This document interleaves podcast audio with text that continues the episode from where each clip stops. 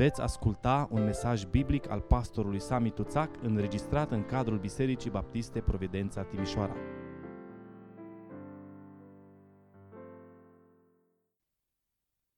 Acum vă invit să ne ridicăm, să dăm ascultare cuvântului lui Dumnezeu. Le spuneam uh, celor care conduc grupele de case, miercuri am avut întâlnirea împreună, tot la două săptămâni ne întâlnim, săptămâna aceasta urmând să ne întâlnim în grupe. Uh, le spuneam că e destul de greu capitolul 6 din Romani, dar în comparație cu capitolul 7 e floare la ureche. capitolul 7 urmează, urmează.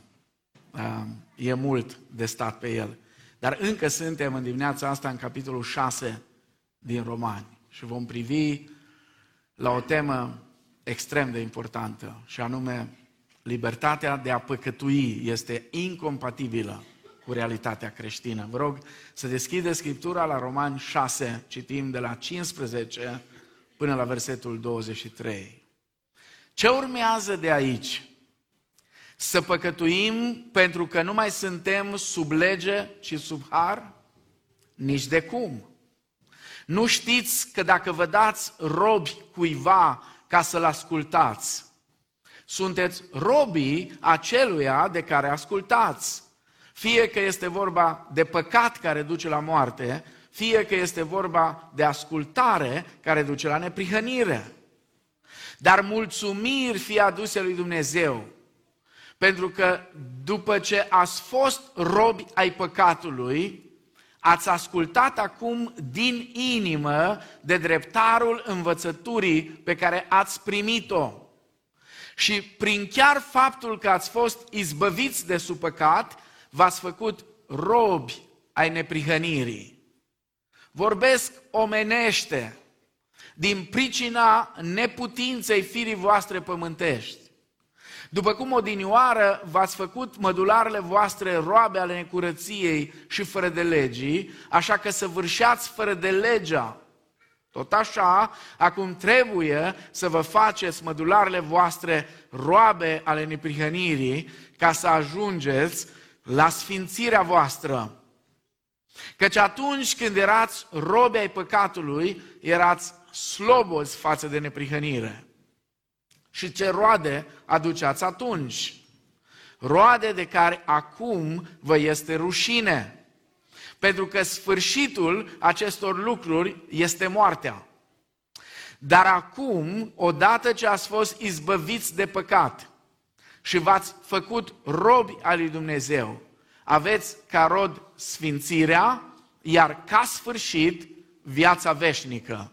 Fiindcă plata păcatului este moartea, dar darul fără plată al lui Dumnezeu este viața veșnică în Isus Hristos, Domnul nostru. Amin. Doamne, îți mulțumim pentru dimineața asta, pentru părtășie, pentru un timp atât de minunat, pentru prezența Ta aici. Doamne, te rugăm din nou vorbește prin cuvântul tău, atinge din nou fiecare coardă a sufletului nostru, a minții noastre, a inimii noastre. Doamne, vorbește fiecare dintre noi, ajută-ne să înțelegem, să pătrundem sensul acesta profund al cuvântului tău și prin Duhul Sfânt, Doamne, prin Duhul tău cel Sfânt, dă-ne putere, Doamne, să împlinim ceea ce învățăm. Pentru gloria numelui Tău ne rugăm. Amin vă invit să luați locurile.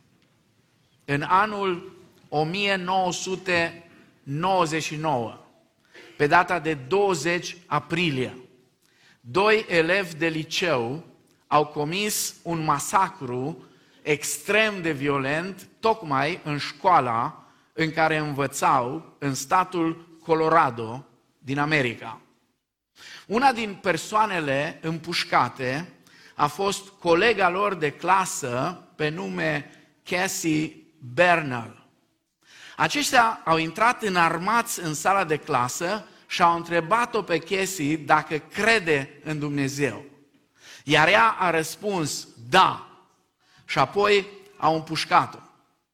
Mulți tineri creștini au fost încurajați de credința ei și chiar au considerat-o martiră. Deși în primii ani ai adolescenței, fata aceasta s-a complăcut în vrăjitorie într-o seară la o întâlnire de tineret. Ea și-a dat viața Domnului Isus. Și iată ce a notat fata aceasta în jurnalul ei, imediat după ce s-a convertit, imediat după ce s-a întors la Domnul. Acum, spune ea, am renunțat la toate celelalte. Am descoperit că aceasta este singura modalitate de a-L cunoaște pe Hristos și de a experimenta puterea măreață care l-a înviat din morți. Biruința pentru a afla ce înseamnă cu adevărat să suferi și să mori împreună cu El.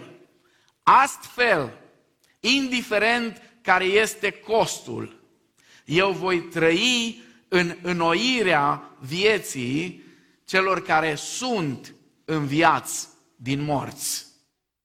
Prima jumătate a capitolului 6 din Romani afirmă cu putere că harul măreț al lui Dumnezeu nu numai că nu încurajează păcatul, dar mai mult Harul lui Dumnezeu așează pe umerii noștri responsabilitatea sfințeniei. Indiferent care este costul, a spus tânăra aceasta, care a fost gata să plătească cu viața pentru credința ei. Indiferent care este costul, suntem chemați să trăim o viață nouă. Întrucât, spune Apostolul Pavel, am fost uniți cu Hristos în moartea Lui și în învierea Lui. În virtutea unirii noastre cu Hristos, în moartea și în învierea Lui, noi avem acum o nouă identitate. Am fost aduși de la o viață veche de păcat, la o viață nouă de neprihănire și de sfințenie. John Stott compară viața creștinului, cea veche și cea nouă, cu o biografie în două volume. Iată ce spune el. Biografia noastră este scrisă în două volume. Volumul 1 este povestea unui om vechi, omul meu cel vechi, înainte de convertire. Volumul 2 este povestea unui om nou, omul meu cel nou, după ce am devenit o făptură nouă în Hristos. Volumul 1 al biografiei mele s-a încheiat cu moartea conștientă a omului vechi. Eram un păcătos, meritam să mor și am murit. Am primit ce meritam prin înlocuitorul meu cu care am devenit una. Volumul 2 al biografiei mele s-a deschis cu învierea mea.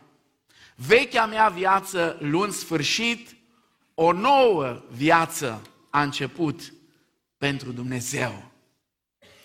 În prima parte a capitolului 6, Apostolul Pavel a încercat să demonstreze că libertatea aceasta de a păcătui cu care încercau unii să vină și să argumenteze cu Pavel, spuneau ei, dacă, păca, dacă păcatul face ca harul să se înmulțească mai mult, pentru că Pavel spusese că acolo unde păcatul s-a înmulțit, harul s-a înmulțit și mai mult.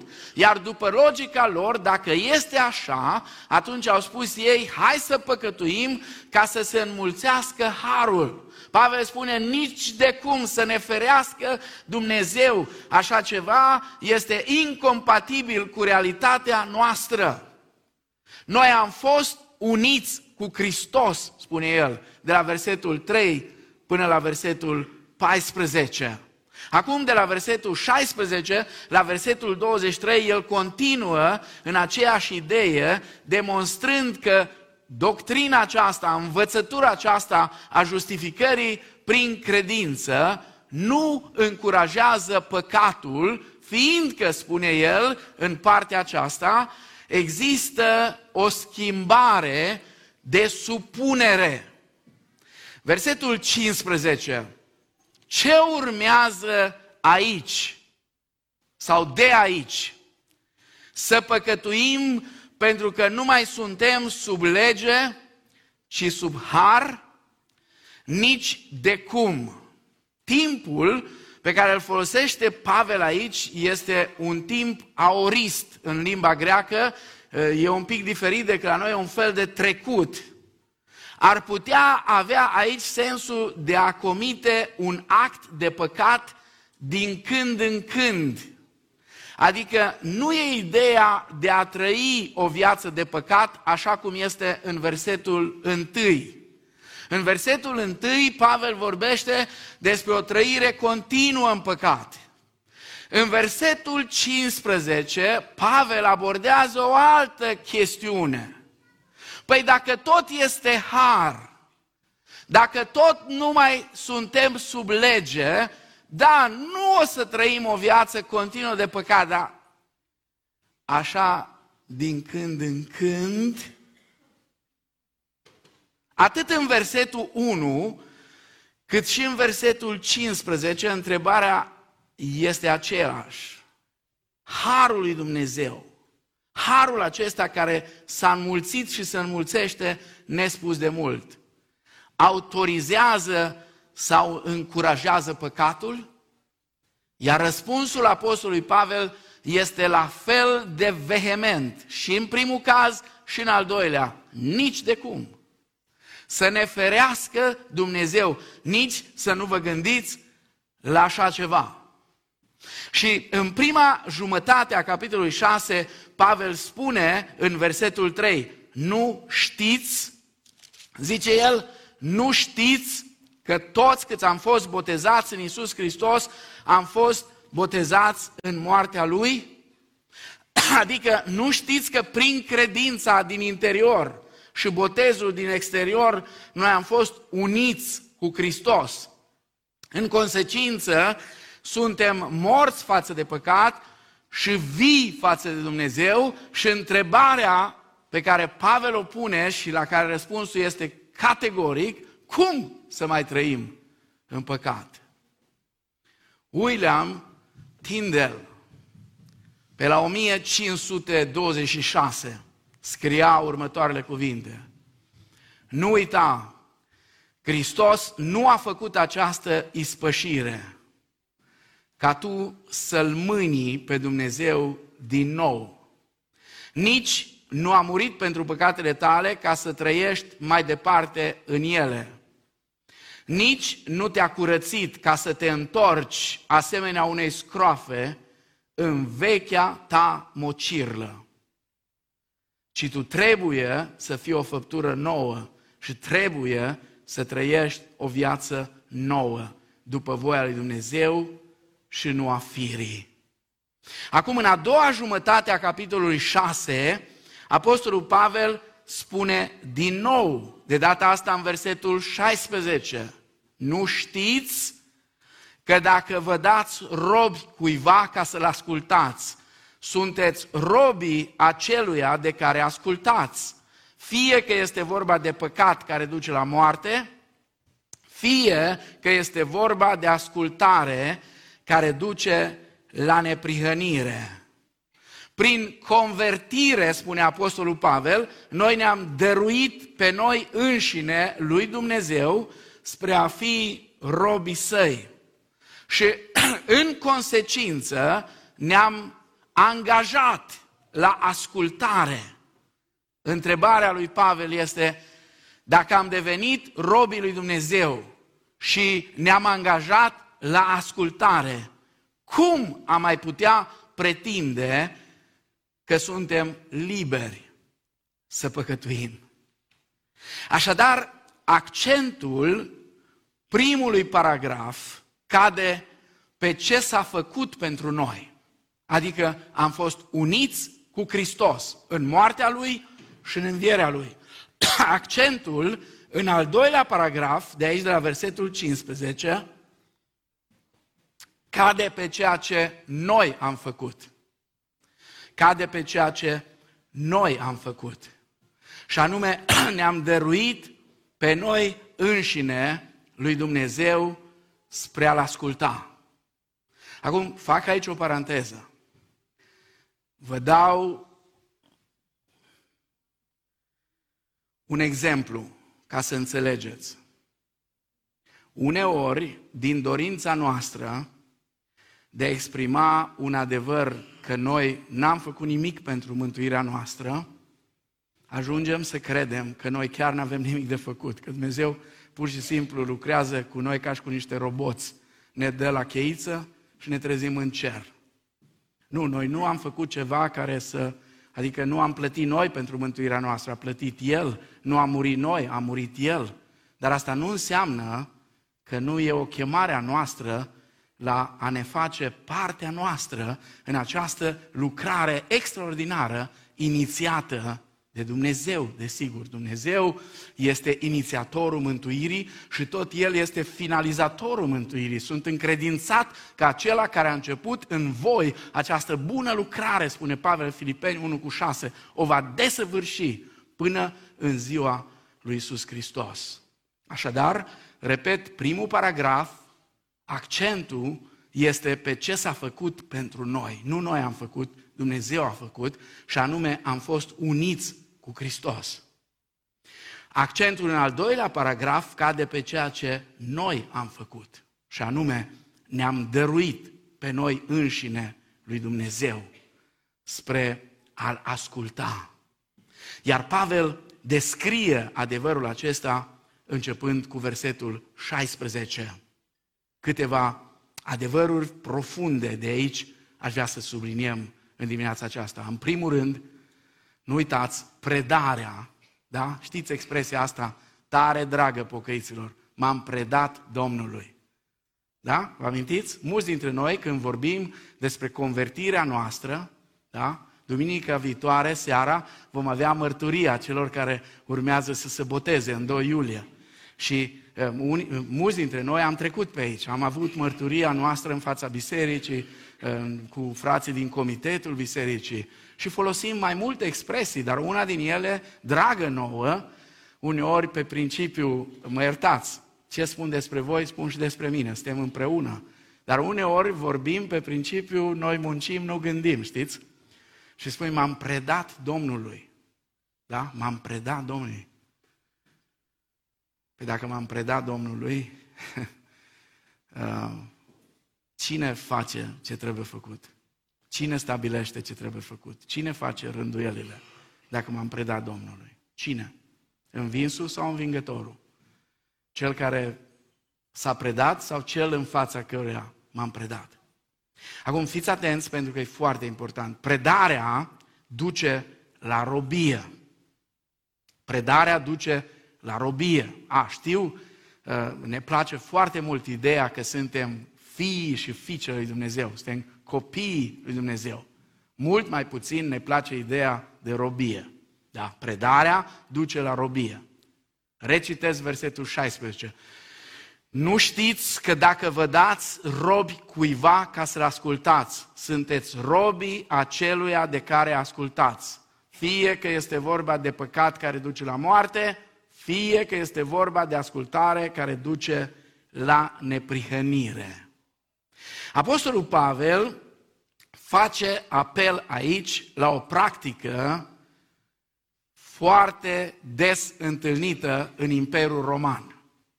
Ceva care uh, pentru noi, pentru unii dintre noi, este total necunoscut. Dar e bine să înțelegem contextul, altfel nu înțelegem ce vrea să spună Pavel aici. și anume, conceptul acesta Practica aceasta care exista în Imperiul Roman se numea robie voluntară. Robie voluntară. Nu e același lucru ca și robia voluntară de la evrei. Acolo erai rob în casa cuiva și în anul jubiliar sau în anul când trebuia să fie eliberați robii, stăpânul te elibera, dar tu erai rob până atunci. Te elibera. Și tu spuneai, eu atât de mult te iubesc, stăpâne, că eu vreau să te slujesc pe tine pentru totdeauna. Și atunci, ca să nu fie acuzat de mai mari cetății sau de mai mari poporului, să nu fie acuzat persoana respectivă că nu a eliberat robii, lua o, o sulă și îi punea urechea uh, lângă uh, uh, ușă, acolo unde ușiorii de la ușă, și străpungea și îi punea un cercel în ureche și asta însemna că este rob din dragoste. Din dragoste pentru totdeauna omul acela decidea că vrea să fie rob. Dar nu despre asta e vorba aici. În Imperiul Roman era diferit. Unii oameni care erau liberi, oameni liberi, ajungeau uneori într-o cruntă sărăcie și nu mai știau cum să trăiască viața. Și atunci se ofereau să devină robii cuiva pur și simplu pentru a avea ce să mănânce și pentru a avea unde să locuiască. Ideea subliniată de Pavel este că acești robi nu se puteau aștepta să se dăruiască unui stăpân și totodată să-și păstreze libertatea. Adică ei erau oameni liberi, dar din cauza situației în care ajunseseră, veneau în mod voluntar, renunțau la libertatea lor pentru lucrurile care le primeau și deveneau robi. La fel, spune Apostolul Pavel, stau lucrurile și în cazul robiei spirituale. Zice, sunteți robii aceluia de care ascultați.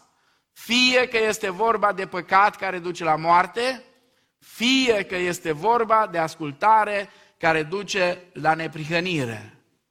Care este mesajul? Ce mesaj transmite Pavel aici creștinilor din Roma și nouă celor din secolul 21? Atenție, spune Pavel, convertirea este un act de predare. Da, e corect atunci când noi venim și mărturisim, m-am predat Domnului. Nu-i corect când facem asta fără să gândim exact ce înseamnă că ne-am predat.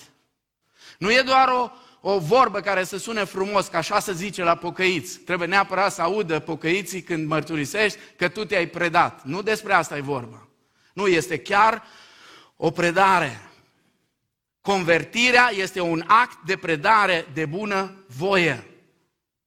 Iar predarea de bună voie conduce în mod inevitabil la robie. Iar robia cere întotdeauna o ascultare de plină și radicală. Și în același timp o ascultare exclusivistă. Domnul Iisus în Matei 6 cu 24 spune nimeni nu poate sluji la doi stăpâni.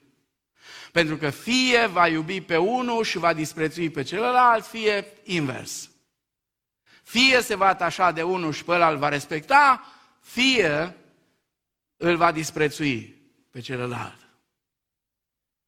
Da, știu că e un pic provocator. Știu că poate cei mai mulți dintre noi nu ne-am gândit în felul acesta la convertirea noastră. Dar asta este ce Apostolul Pavel exprimă aici, în Romani. Întrebarea este, te-ai dăruit pe tine însuți spre a fi robul lui Dumnezeu? Dacă da, și vreau să cred că cei mai mulți de aici ați făcut asta, dacă n-ați făcut-o încă, pierdeți enorm de mult. Fiecare zi, fiecare zi petrecută în afara robiei lui Hristos este o zi pierdută.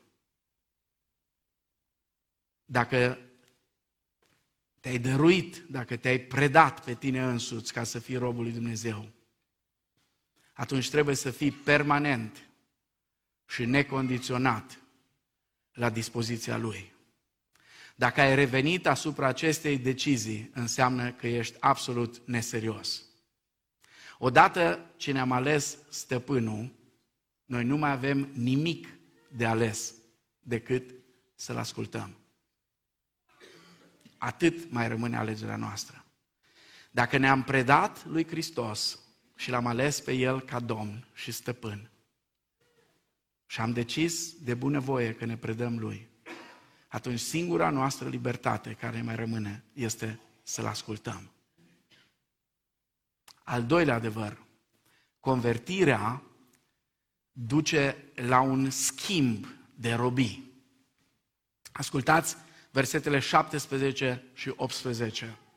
Dar mulțumiri fi aduse lui Dumnezeu, pentru că după cum ați fost robi ai păcatului, ați ascultat acum din inimă de dreptarul învățăturii pe care ați primit-o. Și prin faptul, prin chiar faptul că ați fost izbăviți de sub păcat, v-ați făcut robi ai neprihănirii. Amintindu-și de ceea ce Harul lui Dumnezeu a realizat deja în viețile creștinilor din Roma, Pavel izbucnește în laudă la adresa lui Dumnezeu, apoi descrie transformarea lor radicală, amintindu-le patru lucruri. Primul, ce am fost? Am fost robi ai păcatului. Toți oamenii sunt robi și nu există decât posibilitatea de a fi rob al păcatului sau rob al lui Dumnezeu, spiritual vorbind aici. Da, noi vorbim spiritual, toți oamenii sunt robi, fie ai păcatului, fie al lui Dumnezeu. Convertirea nu este altceva decât transferul dintr-o robie în alta. Din robia păcatului în robia lui Dumnezeu. Ce au fost? Au fost robe ai păcatului. Ce au făcut? Spune, au ascultat din inimă. Versetul 17, partea a doua. Ei au ascultat cu toată inima. Ce înseamnă asta? Înseamnă că ascultarea lor vine din interior și este autentică. Nu este numai ceva exterior. Acum, având întreg contextul, uh, Pavel spune, nu doar s-au botezat, pentru că botezul este semnul că am venit parte din împărăția lui Dumnezeu. Nu e suficient faptul că ne-am botezat, ci că ne-am botezat pentru că am crezut, pentru că am fost convertiți. Dacă mai vreți încă un motiv în plus pentru care nu botezăm copiii mici, este că copiii nu au cum să creadă. Nu e suficient că ne-am botezat. Da, e foarte bine. Dar nu e suficient ceea ce se întâmplă în exterior. Trebuie să fie întâi în interior, adică credința.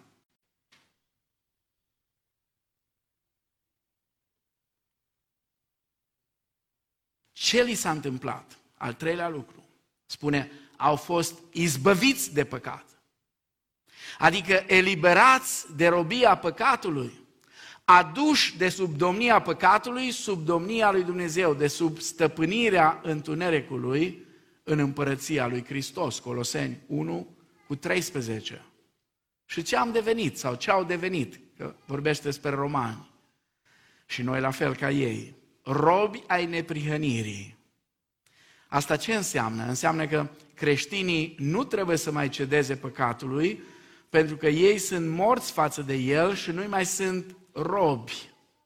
Adică este contrar planului Dumnezeu ca robii dreptății sau ai neprihănirii să fie din nou robiți de păcat.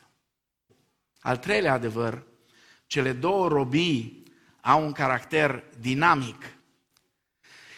Versetul 19, Pavel aproape că se scuză pentru folosirea metaforei robiei el spune cumva că nu este chiar potrivită pentru descrierea vieții creștine, dar face asta din pricina noastră. Vorbesc omenește, spune el, adică toate explicațiile astea care vi le-am dat se datorează faptului că firea voastră pământească nu poate pricepe. Din pricina neputinței firii voastre pământești. După cum odinioară v-ați făcut mădularele voastre roabe ale necurăției și fără de legii, așa că să vârșați fără de legea, tot așa acum trebuie să faceți mădularele voastre roabe ale neprienirii ca să ajungeți la sfințirea voastră. Neprihănirea practică nu este sclavie decât atunci când vorbim în felul oamenilor spune William MacDonald. Pentru că noi nu putem pricepe lucrurile decât în felul acesta Apostolul Pavel vine și le prezintă așa. Cei care practică păcatul sunt sclavii păcatului dar cei pe care eliberează Fiul sunt liberi cu adevărat, spune Domnul Isus în Ioan 8, 34, 36, veți cunoaște adevărul și adevărul vă face liberi. Pe acela pe care Fiul îl eliberează, ei vor fi liberi, vor fi slobozi. Pavel se folosește totuși de metafora sclaviei din cauza percepției spirituale a cititorilor săi care aveau nevoie ca acest mesaj să fie ilustrat cât mai bine, ca ei să-l înțeleagă cât mai corect. Acum, ce transmite Pavel? Nici una din cele două robii, nici robia păcatului, nici robia neprihănirii, niciuna dintre ele nu are caracter static. Robia păcatului duce la deteriorare morală. Robia dreptății duce la transformare morală. Dacă înainte de convertire ne-am făcut sclavi ai tuturor formelor de necurăție, acum trebuie să ne facem sclavi ai dreptății pentru ca viețile noastre să fie cu adevărat sfinte. Adică, ce înseamnă să fie sfinte? Pentru că pentru unii nu prea e clar ce înseamnă să fie viața noastră sfântă. Adică să fie asemenea Domnului Isus Hristos. Pentru că acesta este scopul pe care Dumnezeu îl are cu privire la noi. Să ne facă asemenea chipului Fiului Său. Amin. Și ultimul lucru pe care Pavel îl subliniază aici în versetele 20 la 22. Există o libertate care aduce moarte și o robie care aduce viață. Căci atunci, spune versetul 20, când erați robi ai păcatului, erați liberi sau slobozi față de neprihănire. Și ce roade aduceați atunci? Roade de care acum vă este rușine. Pentru că sfârșitul acestor lucruri este moartea. Dar acum, odată ce ați fost izbăviți de păcat și v-ați făcut robe ale lui Dumnezeu, aveți ca rod sfințirea, iar ca sfârșit viața veșnică. Ce spune Pavel în aceste două versete? E foarte interesant. Și anume, fiecare robie, zice Pavel, este în același timp și un fel de libertate. Da? Fiecare robie este și un fel de libertate. Doar că una este autentică, cealaltă este falsă. Sau este, dacă vreți, libertinaj. Libertatea creștină și libertinajul nu sunt același lucru. Sunt foarte mulți creștini care de groaza legalismului și a formalismului și a moralismului și a tuturor ismelor care i-au stresat în biserici, au crezut că libertatea înseamnă să facă ce vor ei, să nu mai țină cont de absolut nimic. Ei sunt uh, standard pentru absolut tot. Și Apostolul Pavel explică în Galateni că și, liberal, uh, și uh, legalismul și libertinajul amândouă duc la robie, și una și cealaltă. Legalismul nu e libertate creștină, libertinajul nu e libertate creștină. Libertatea creștină nu înseamnă să faci ceea ce vrei, ci înseamnă să faci voia lui Dumnezeu. Înseamnă să faci ceea ce trebuie să faci, conform identității noi pe care o ai în Hristos. Acum, Pavel zice, fiți atenți, fiecare robie este în același timp un fel de libertate, de asemenea, fiecare gen de libertate este un gen de robie. Deși una este degradantă, iar cealaltă înnobilează. Este înnobilatoare. Versetul 21 zice, care erau roadele vieții dinainte de mântuire? Care erau roadele vieții înainte de mântuire? Îi întreabă el și ne întreabă pe noi. Acum, probabil că fiecare dintre noi le cunoaștem bine. Toate acestea pot fi rezumate într-un singur cuvânt, zice Pavel. Rușine. Rușine. Când ne uităm la ceea ce a fost în trecut, nu poate fi decât rușine. Și mai este ceva. Sfârșitul acestor lucruri este moartea. Apoi, versetul 23 spune că convertirea transformă complet poziția unui om. El nu mai este sclav al păcatului, ci este al lui Dumnezeu. Și odată ce a devenit robul sau sclavul lui Dumnezeu, iată care este rezultatul. Sfințirea în prezent, dar e un prezent continuu. E un prezent continuu. Știți cum suntem noi? De aia Dumnezeu ne-a pus în biserică. De aia nu putem trăi în viața de creștini singuri. Suntem exact ca și carierele de piatră a lui Solomon când pregătea fiecare bucată de piatră ca să zidească templu. Acum, în perioada asta, până la revenirea Domnului, noi suntem în carieră, se lucrează cu noi și se cioplește. Uneori e de luat mai mult, uneori mai puțin, uneori e cu dureri, uneori mai puțin, dar e procesul acesta până când toate lucrurile se încheagă, uite așa, și se încheie și vin împreună. Acum este perioada aceasta de sfințire, într-un prezent continuu.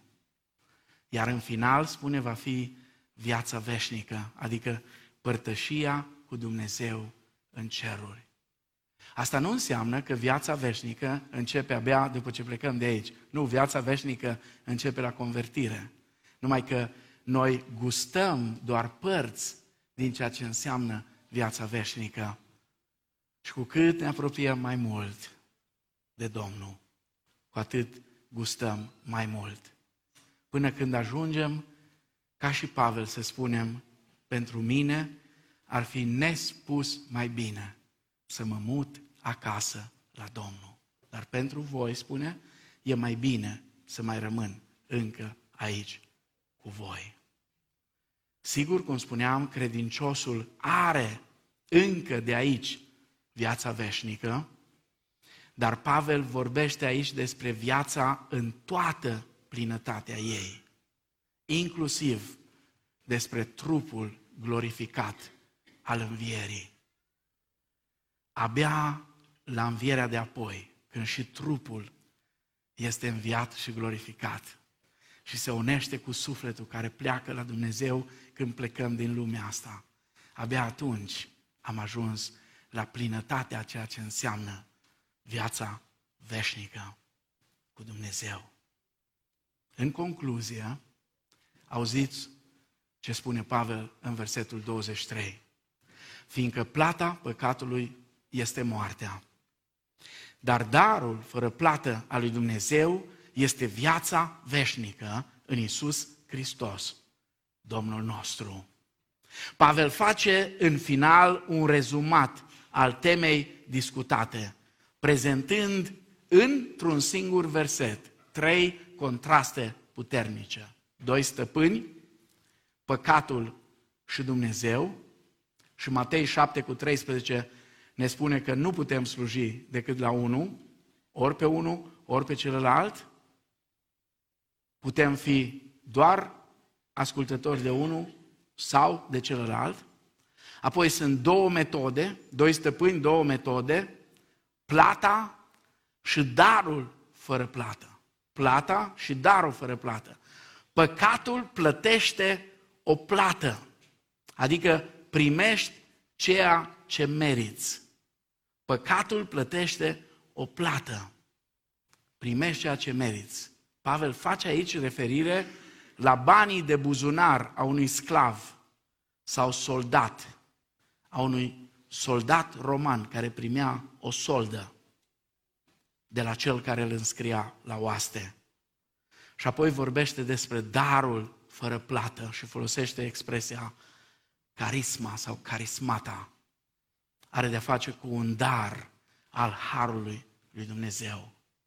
Doi stăpâni, două metode, două destine. Moartea și viața. Dacă vrem să primim ceea ce merităm, atunci ceea ce merităm este moartea. Dacă ne dorim să primim ceea ce merităm, știți că de multe ori am spus, asta meritam eu, asta meritam eu, meritam mai mult, meritam, da, sigur că meritai mai mult. Toți meritam mai mult, toți meritam moartea. Mult mai mult decât am primit. Toți meritam moartea. Dacă vrei să primești ceea ce meriți, atunci moartea, asta meriți. Asta merit și eu, asta merităm toți. Dar dacă suntem gata să acceptăm ceea ce nu merităm, atunci vom primi viața veșnică în Isus Hristos, Domnul nostru.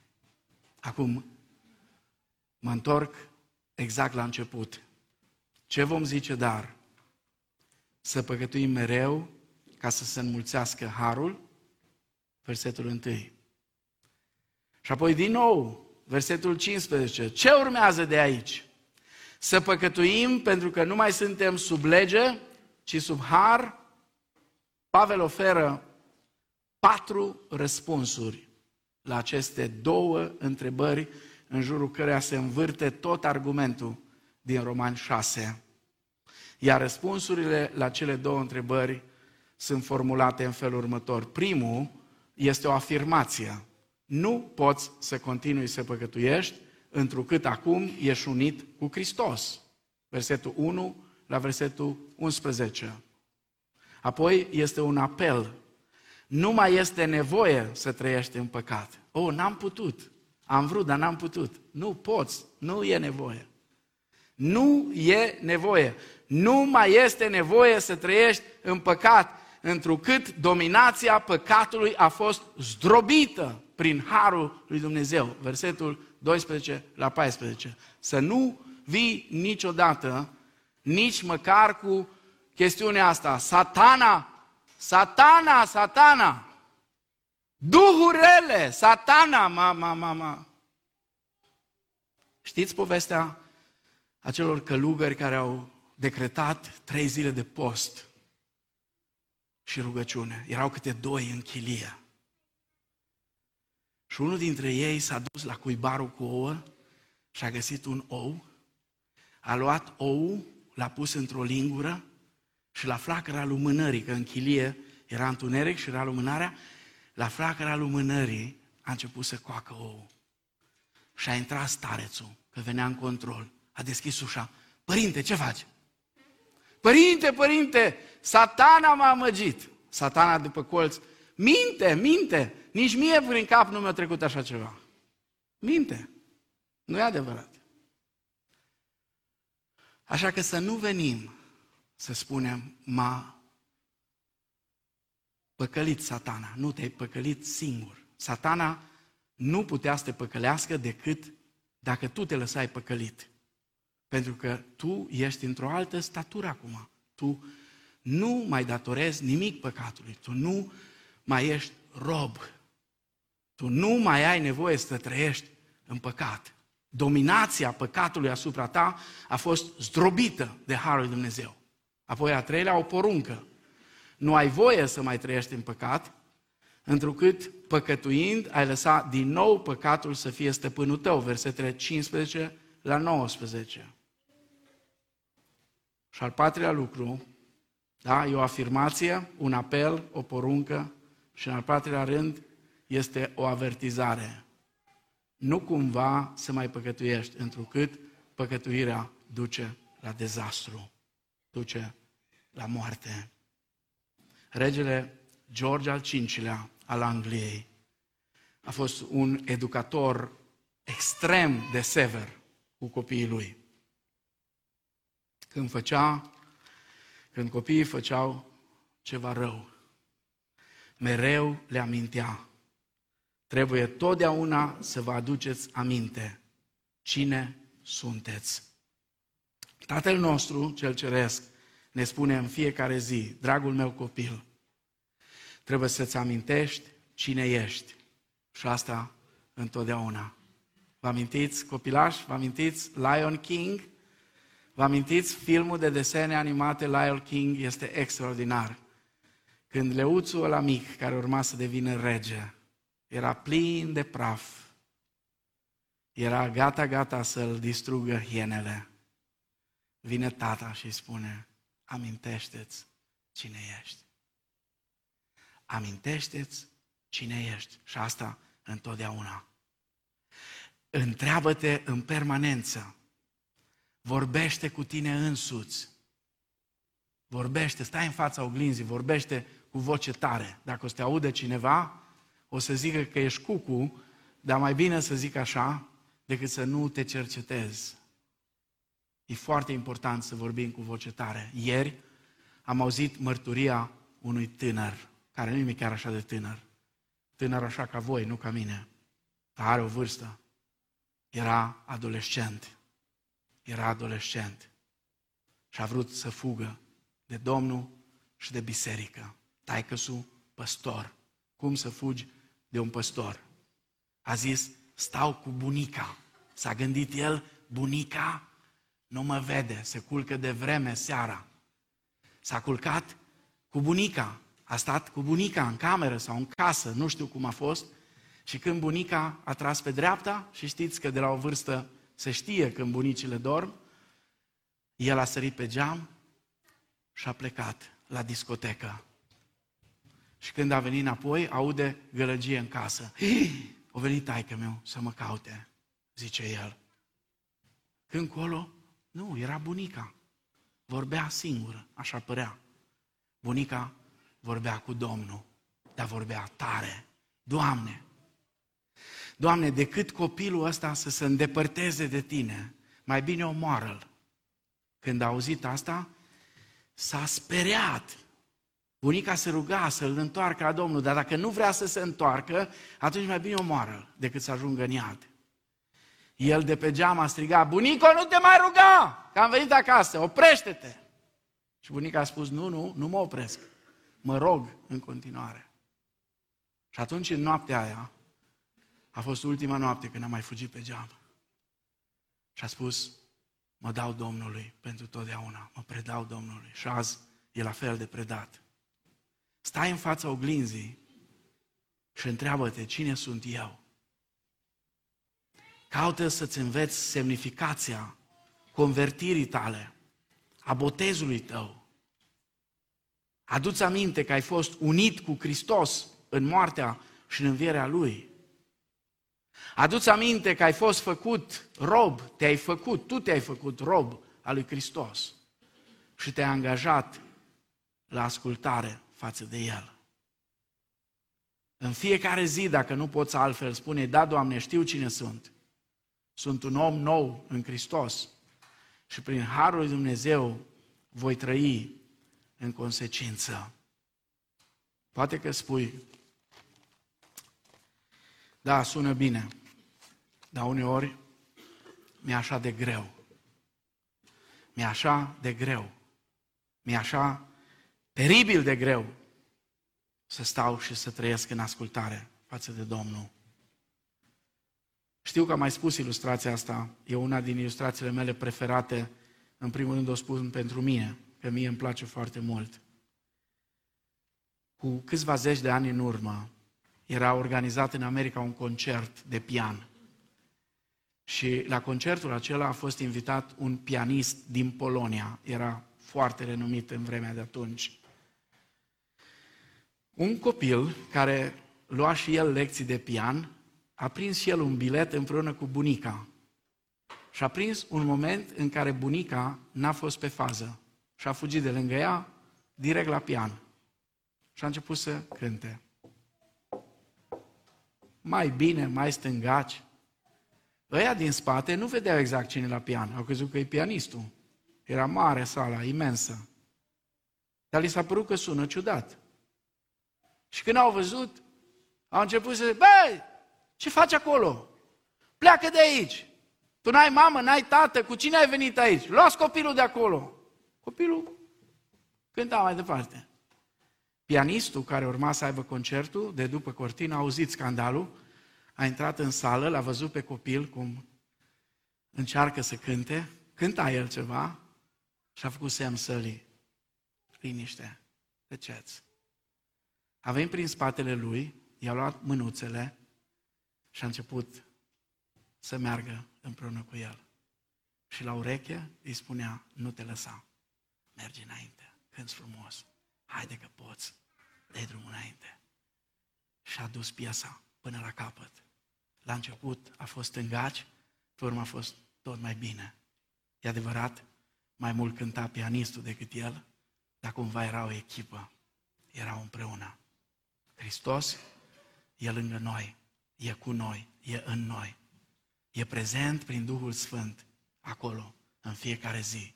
Când spui că nu mai poți, El te va înțelege. Când nu mai vrei, El tot te va înțelege.